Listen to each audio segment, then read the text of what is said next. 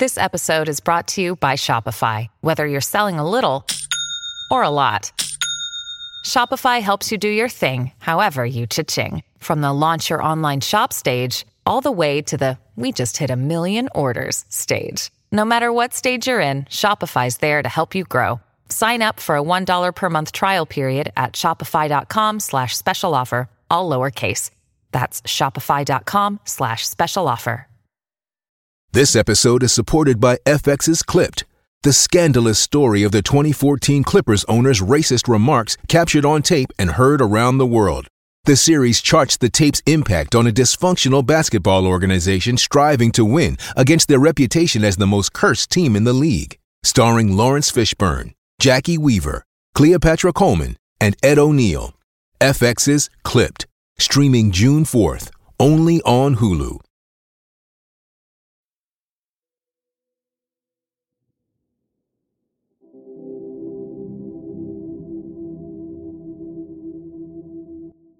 Chuck Philips was this, um, you know, he was an annoying little gnat investigator, a so called self described Pulitzer Prize winning investigative reporter that was, you know, uh, Mr. Hip Hop, uh, just like a, a bizarrely socially awkward guy that was, you know, making his life on these investigative reports about the hip hop world.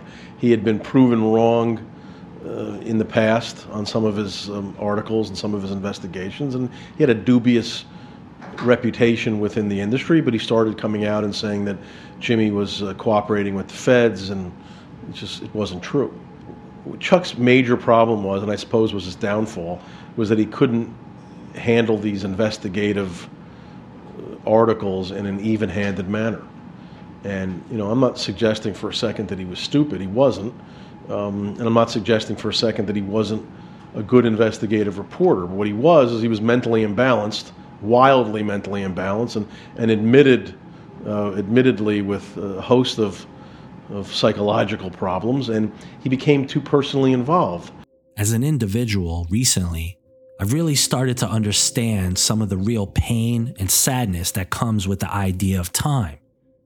When you're younger, there is this naive perception that certain things might last forever a family tradition, your favorite restaurant or bar that held the community together for various reasons.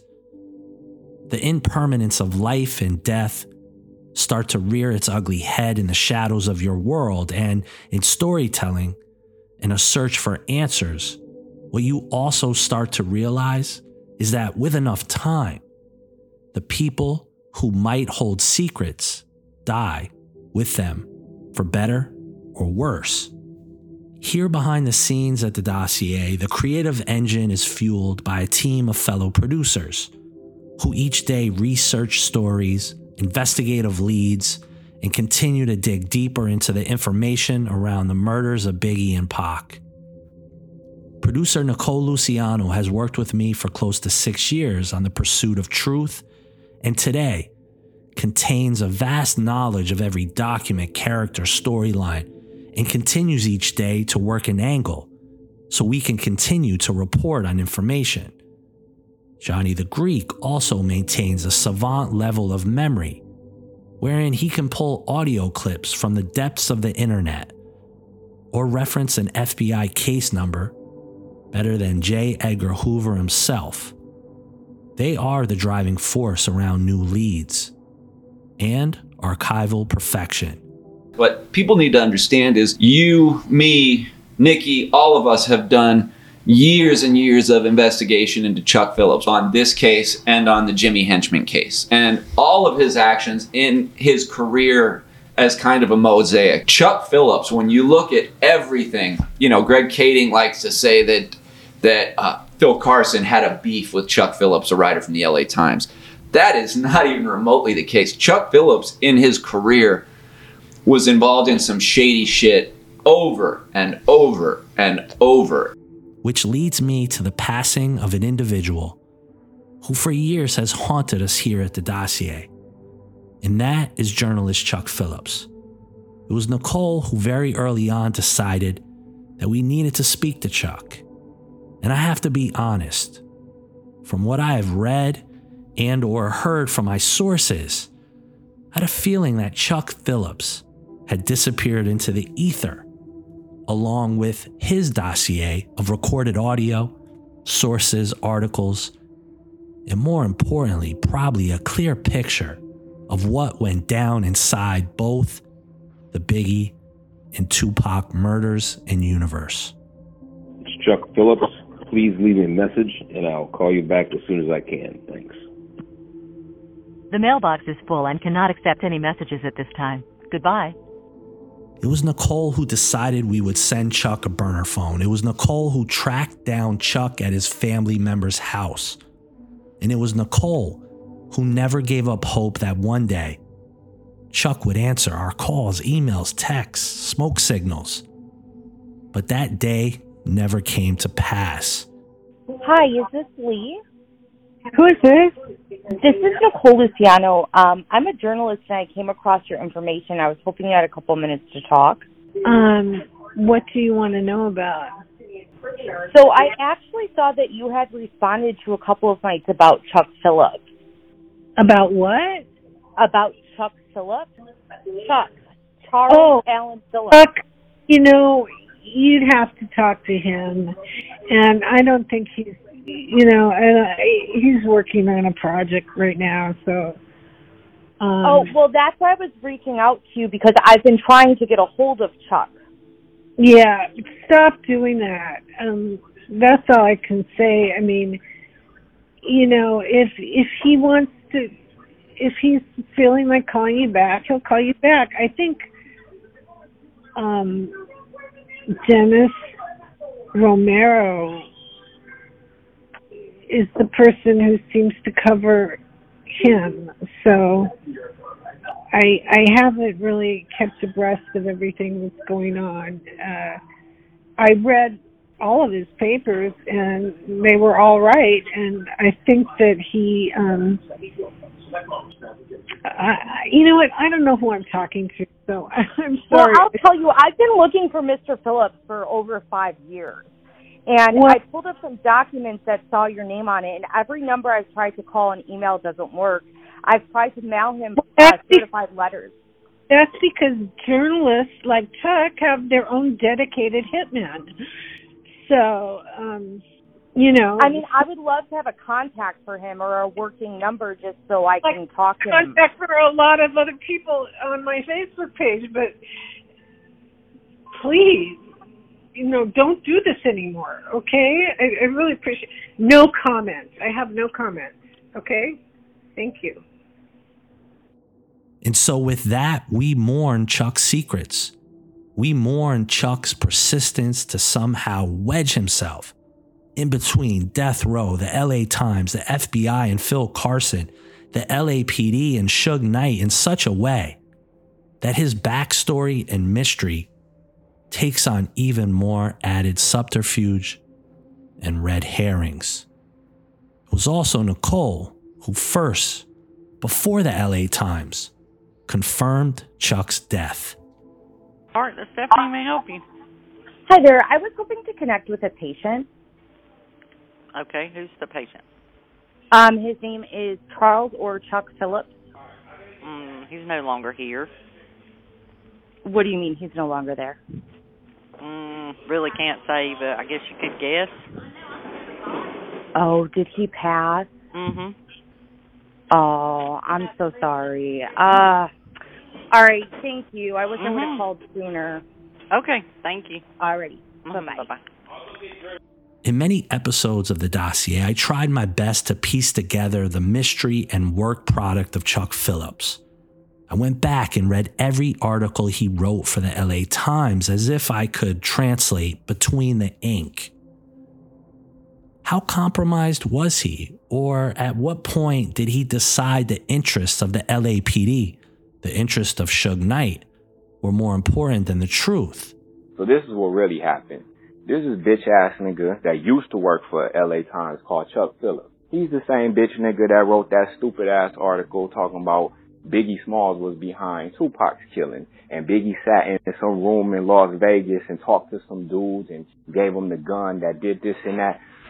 utter bullshit. You know what I'm saying? Anybody that knows the story knows that Biggie ain't had shit to do with that. So this nigga Chuck Philips wanted the Mizza, my partner at the time, to do a quote for that article, which was coming out, and it was supposed to be a big spectacle. Oh, we about to, you know, it's going to be a big deal, front page, this and that, and it was. It it, it went down that day, but Mizza didn't want no parts of that because he knew that the article was bogus. Everybody knew that shit. Like that shit didn't happen that way. It was just an unfortunate circumstance that took Tupac away from us.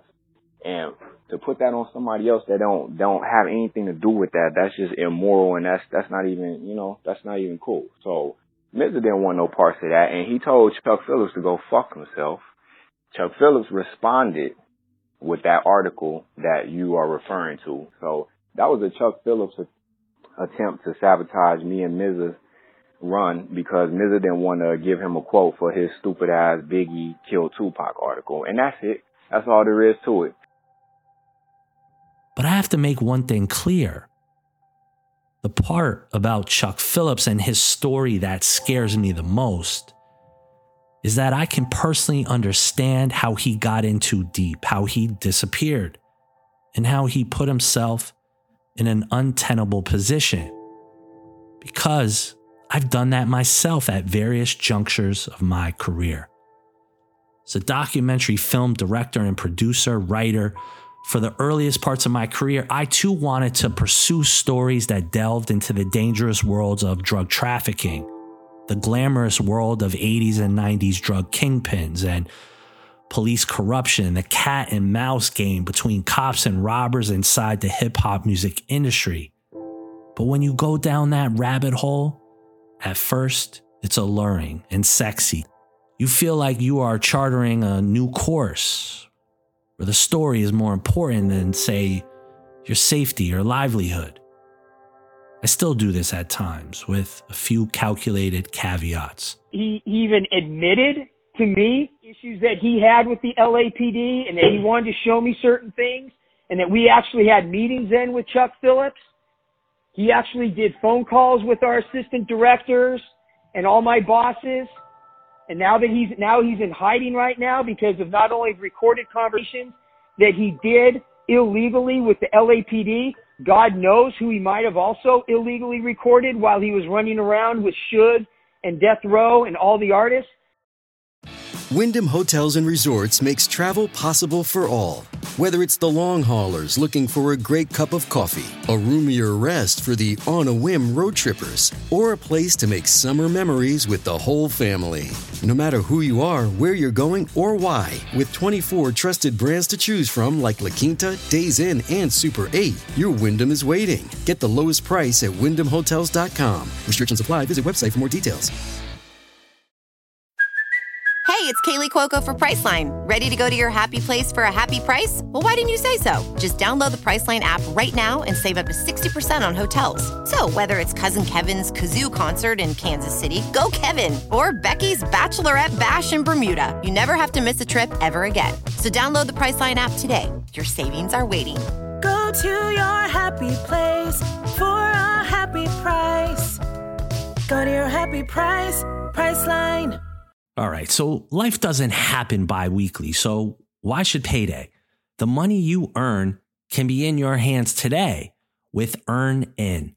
EarnIn is an app that gives you access to your pay as you work, up to $100 per day or up to $750 per pay period. Just download the EarnIn app and verify your paycheck. Then access up to 100 a day as you work and leave an optional tip. Any money you access plus tips are automatically repaid from your next paycheck. So maybe you need to get your kids something special, or you and the wife need a scintillating night out every once in a while, at least. So download EarnIn today, spelled E A R N I N in the Google Play or Apple App Store. When you download the EarnIn app, type in the dossier under podcast. EarnIn is a financial technology company, not a bank. Subject to your available earnings, daily max, pay period max, and location. See earnin.com forward slash TOS for details. Bank products are issued by Evolve Bank and Trust, member FDIC. The dossier is sponsored by BetterHelp. I can't tell you how important it is to set aside some time for you and only you. I got to be honest. A therapist at BetterHelp made me realize that balancing work, family, friends, and personal growth is a choice. You can make it happen. If you've struggled to make a decision on therapy, why not start today by getting more information on BetterHelp and their therapists? It's entirely online, flexible, and adjust to your schedule. So, no excuses, dossier listeners. So come on, visit betterhelp.com slash dossier to get 10% off your first month. That's betterhelp.com slash dossier. Go check them out.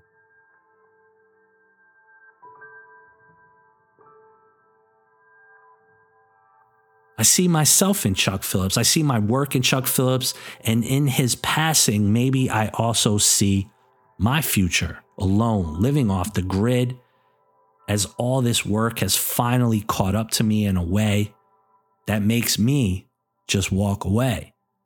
Because maybe, just maybe, this is all a fool's errand, wherein the truth is nothing more than a gateway of bad intentions and, for lack of a better word, tinfoil hats. In this instant age of violence and war and death and lying and fighting, in a world where a man with 90 criminal charges hanging over his head can possibly become president, a lot of what I am saying could be construed as hyperbolic.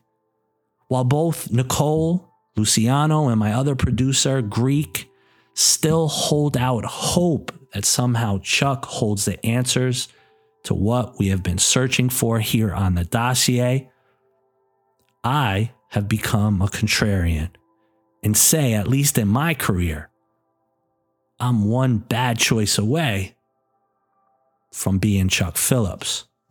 He knows things for sure. He knows certainly, you know, what story Suge Knight was telling and selling. And, you know, he probably knows a lot about the machinations uh, around Suge to you know, control the narrative and, and push the story in one direction or another. I think Suge was his primary source for a lot of the stuff, you know, the, the false stuff that uh, uh, was published in the LA Times under his byline. So, uh, yeah, I think he, he, probably knows a lot. I mean, you know, when. Uh, you know, he, he desperately wanted Phil Carson, you know, to, to win his confidence. He came out with, you know, pretty overwhelming uh, bit of evidence against, uh, you know, the number two guy in the LAPD. I mean, he actually had tapes, tape recordings of the guy implicating himself.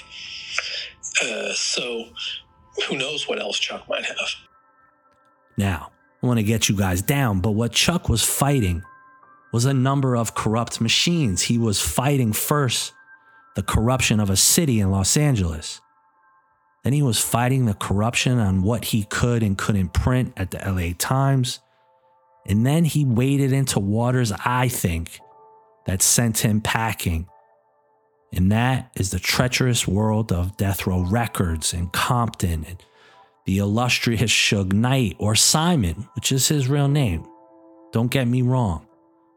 Although Simon is a villain of this story, I've come to appreciate his recent podcast from jail wherein he's become a jailhouse Joe Rogan, deciding to go after enemies, real or fake.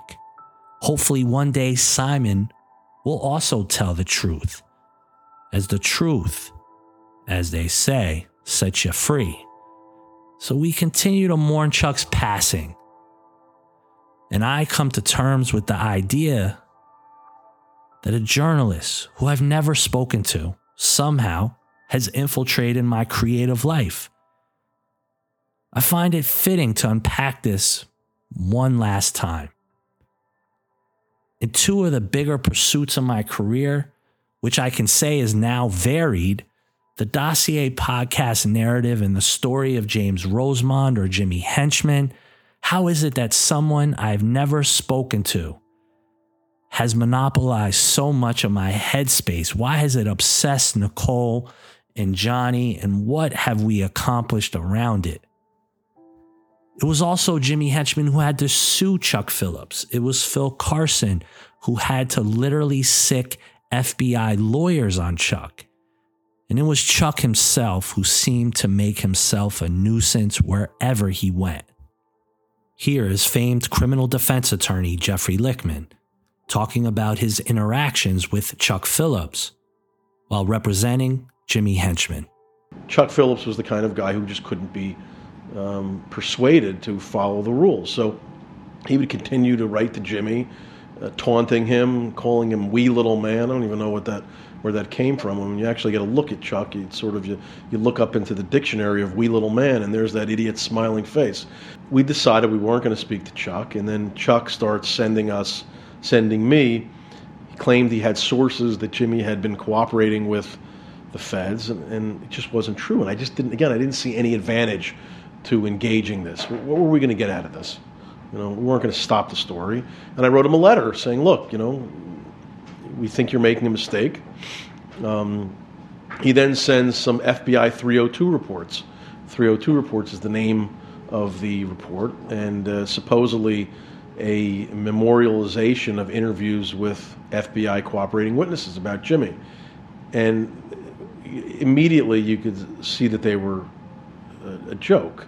They were spaced wrong. I know that sounds silly to um, an unlearned uh, person who doesn't know, doesn't do this for a living, but there's a font and a spacing uh, structure that is in every single 302 since you know Jesus Christ was nailed to the cross. Guess which set of 302s were different? Chuck Philips. Uh, they were spaced wrong. They were misspellings, and the date. Remember, one of the dates of the 302s that he sent was on a weekend. And with all respect to the FBI agents, you know, they're not they're not taking interviews on a weekend. So uh, Jimmy and I spoke about it, and we were like, "What do we do here?" We ended up writing a letter saying, "If you publish this article, you're going to get sued." And uh, you know, again, all that response was, "We little man, we little man this, we little man that." Whatever. Uh, so the article comes out, and obviously it was it was devastating because it accused Jimmy of all these uh, things that we felt were based on cooperating witnesses that were just weren't were fake. The witnesses weren't real.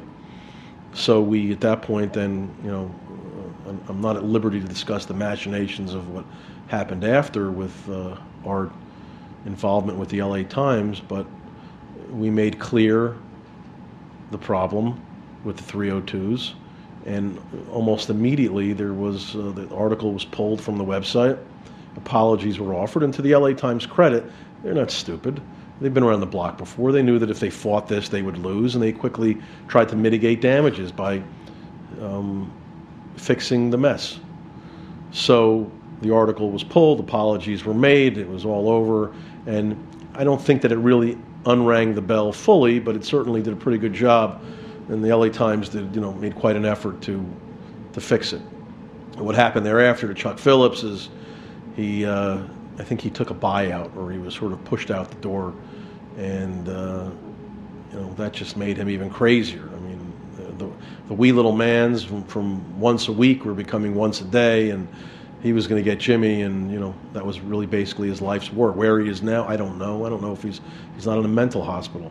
Um, he had written um, an email because there's email ability with inmates in prisons, and I remember seeing one that was just absolutely um, hilarious where he said, I think he wrote it to Dexter Isaac, that he uh, had lost his, uh, his family, he had lost his home, lost his job, and lost his mind from all this. So, you know, I don't know that he's not in uh, a worse place than Jimmy is right now, but look, it's a tragedy all around. Uh, Chuck Philips, had he done this fairly, I think that we might have dealt with him in a different manner. But you know, look, when you're dealing with a lunatic, uh, my advice is always, you know, you don't engage. To say I'm conflicted on this dossier postmortem is an understatement. Because as I've grown older in life and I've seen the painful changes that long stories and characters take on a journey, I start to ask myself a question Doesn't everyone have an agenda? Jimmy Henchman had an agenda. Phil Carson and FBI had an agenda. Suge Knight had an agenda. Mike Burkow and Bill Bratton at the LAPD had an agenda. So is it so bad that Chuck Philips had an agenda and irritated people so much searching for his truth that he lost his sanity, his job, and quite possibly his peace of mind? As the Greek and Nicole continue searching for Chuck Philips and all his answers, I'm going to shy away from this exercise out of an abundance of caution of realizing that Chuck Philips was one of us in some sick, twisted way. Chuck Philips, who obsessed over these murders. He's no different than Nicole and Johnny and RJ Bond and Choke No Joke and DJ Vlad and Greg Kading or Reggie Wright Jr., Bomb First, or anyone else for that matter, who continues on a daily basis to hunt for answers we may never find. So I say, rest easy, Chuck. Rest easy, my friend. Loyal dossier listeners, this is Don Sikorski, the creator of the podcast you're listening to. And I've made a decision. The dossier is ramping up merchandise, exclusive video drops, secret audio files, and other information and access that I just can't put on the podcast RSS feed. So listen up. You can subscribe now at patreon.com forward slash dossier. Go check it out, subscribe, and stay tuned for more exclusive drops and announcements on all things dossier. That's patreon.com forward slash dossier.